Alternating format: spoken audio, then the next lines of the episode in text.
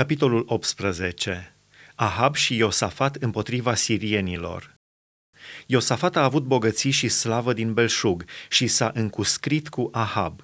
După câțiva ani s-a pogorât la Ahab în Samaria. Ahab a tăiat pentru el și pentru poporul care era cu el un mare număr de oi și boi și l-a rugat să se suie la Ramot din Galaad. Ahab, împăratul lui Israel, a zis lui Iosafat, împăratul lui Iuda, Vrei să vii cu mine la Ramot în Galaad? Iosafat i-a răspuns, Eu ca tine și poporul meu ca poporul tău vom merge la luptă împotriva lui cu tine. Apoi Iosafat a zis împăratului lui Israel, Întreabă acum, te rog, cuvântul Domnului. Împăratul lui Israel a strâns pe proroci în număr de 400 și le-a zis, Să ne ducem la luptă împotriva ramotului din Galad sau să mi văd de treabă? Și ei au răspuns, Suiete și Dumnezeu o va da în mâinile împăratului. Dar Iosafat a zis, Nu mai este aici niciun proroc al Domnului prin care să-l putem întreba? Împăratul lui Israel a răspuns lui Iosafat, mai este un om prin care am putea să întrebăm pe Domnul, dar îl urăsc, căci nu mi prorocește nimic bun, nu prorocește niciodată decât rău. Este Mica, fiul lui Imla. Și Iosafat a zis, să nu vorbească așa împăratul. Atunci împăratul lui Israel a chemat un dregător și i-a zis, trimite să vină îndată Mica, fiul lui Imla. Împăratul lui Israel și Iosafat, împăratul lui Iuda, ședeau fiecare pe scaunul lui de domnie, îmbrăcați cu hainele lor împărătești. Ședeau în locul de la intrarea porții Samariei. Și toți prorocii proroceau înaintea lor – Zedechia, fiul lui Kenaana, își făcuse niște coarne de fier și a zis, Așa vorbește Domnul, cu aceste coarne vei bate pe sirieni până îi vei nimici. Și toți prorocii au prorocit la fel zicând, Suiete la Ramot în Galaad, căci vei avea izbândă și Domnul o va da în mâinile împăratului. Solul, care se dusese să cheme pe Mica, i-a vorbit așa – Iată, prorocii cu un gând prorocesc de bine împăratului. Cuvântul tău să fie dar ca și cuvântul fiecăruia din ei. Vestește de bine. Mica a răspuns, Viu este Domnul că voi vesti ce va spune Dumnezeul meu. Când a venit la împărat, împăratul i-a zis, Mica, să ne ducem la luptă împotriva ramotului din Galad sau să mi văd de treabă? El a răspuns, Suiți-vă, căci veți avea izbândă și vor fi dați în mâinile voastre.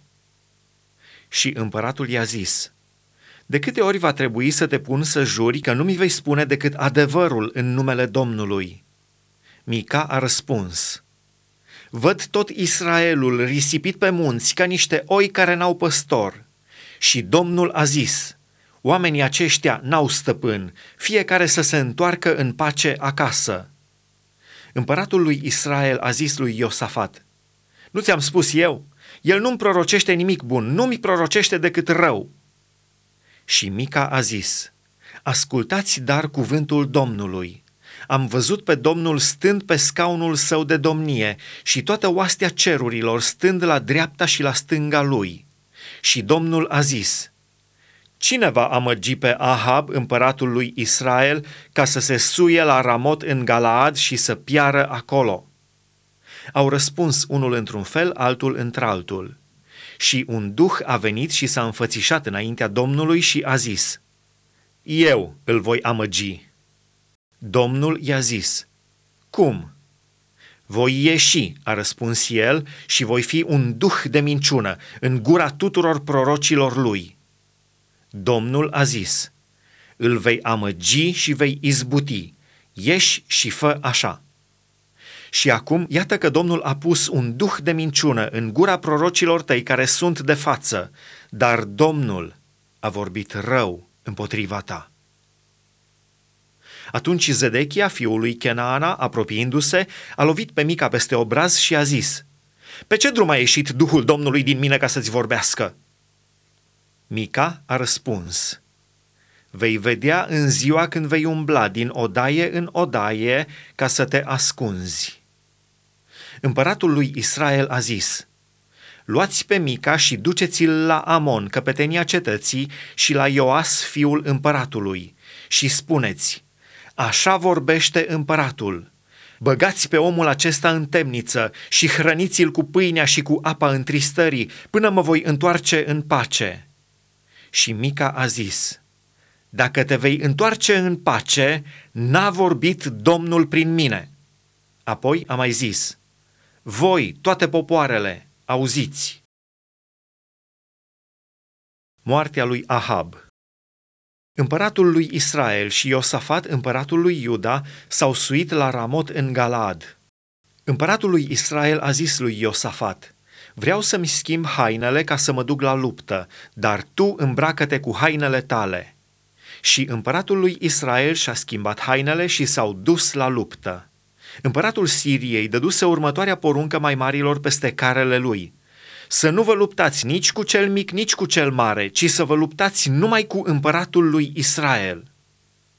Când au zărit mai mari carelor pe Iosafat, au zis, este împăratul lui Israel. Și l-au înconjurat ca să lupte cu el. Iosafat a scos un țipăt, Domnul l-a ajutat și Dumnezeu i-a îndepărtat de la el. Mai mari carelor, văzând că nu era împăratul lui Israel, s-au depărtat de el – atunci un om a tras cu arcul la întâmplare și a lovit pe împăratul lui Israel între încheieturile armăturii. Împăratul a zis celui ce-i mâna carul, Întoarce și scoate-mă din câmpul de bătaie, căci sunt rănit. Lupta a fost înverșunată în ziua aceea. Împăratul lui Israel a stat în car în fața sirienilor până seara și a murit pe la apusul soarelui.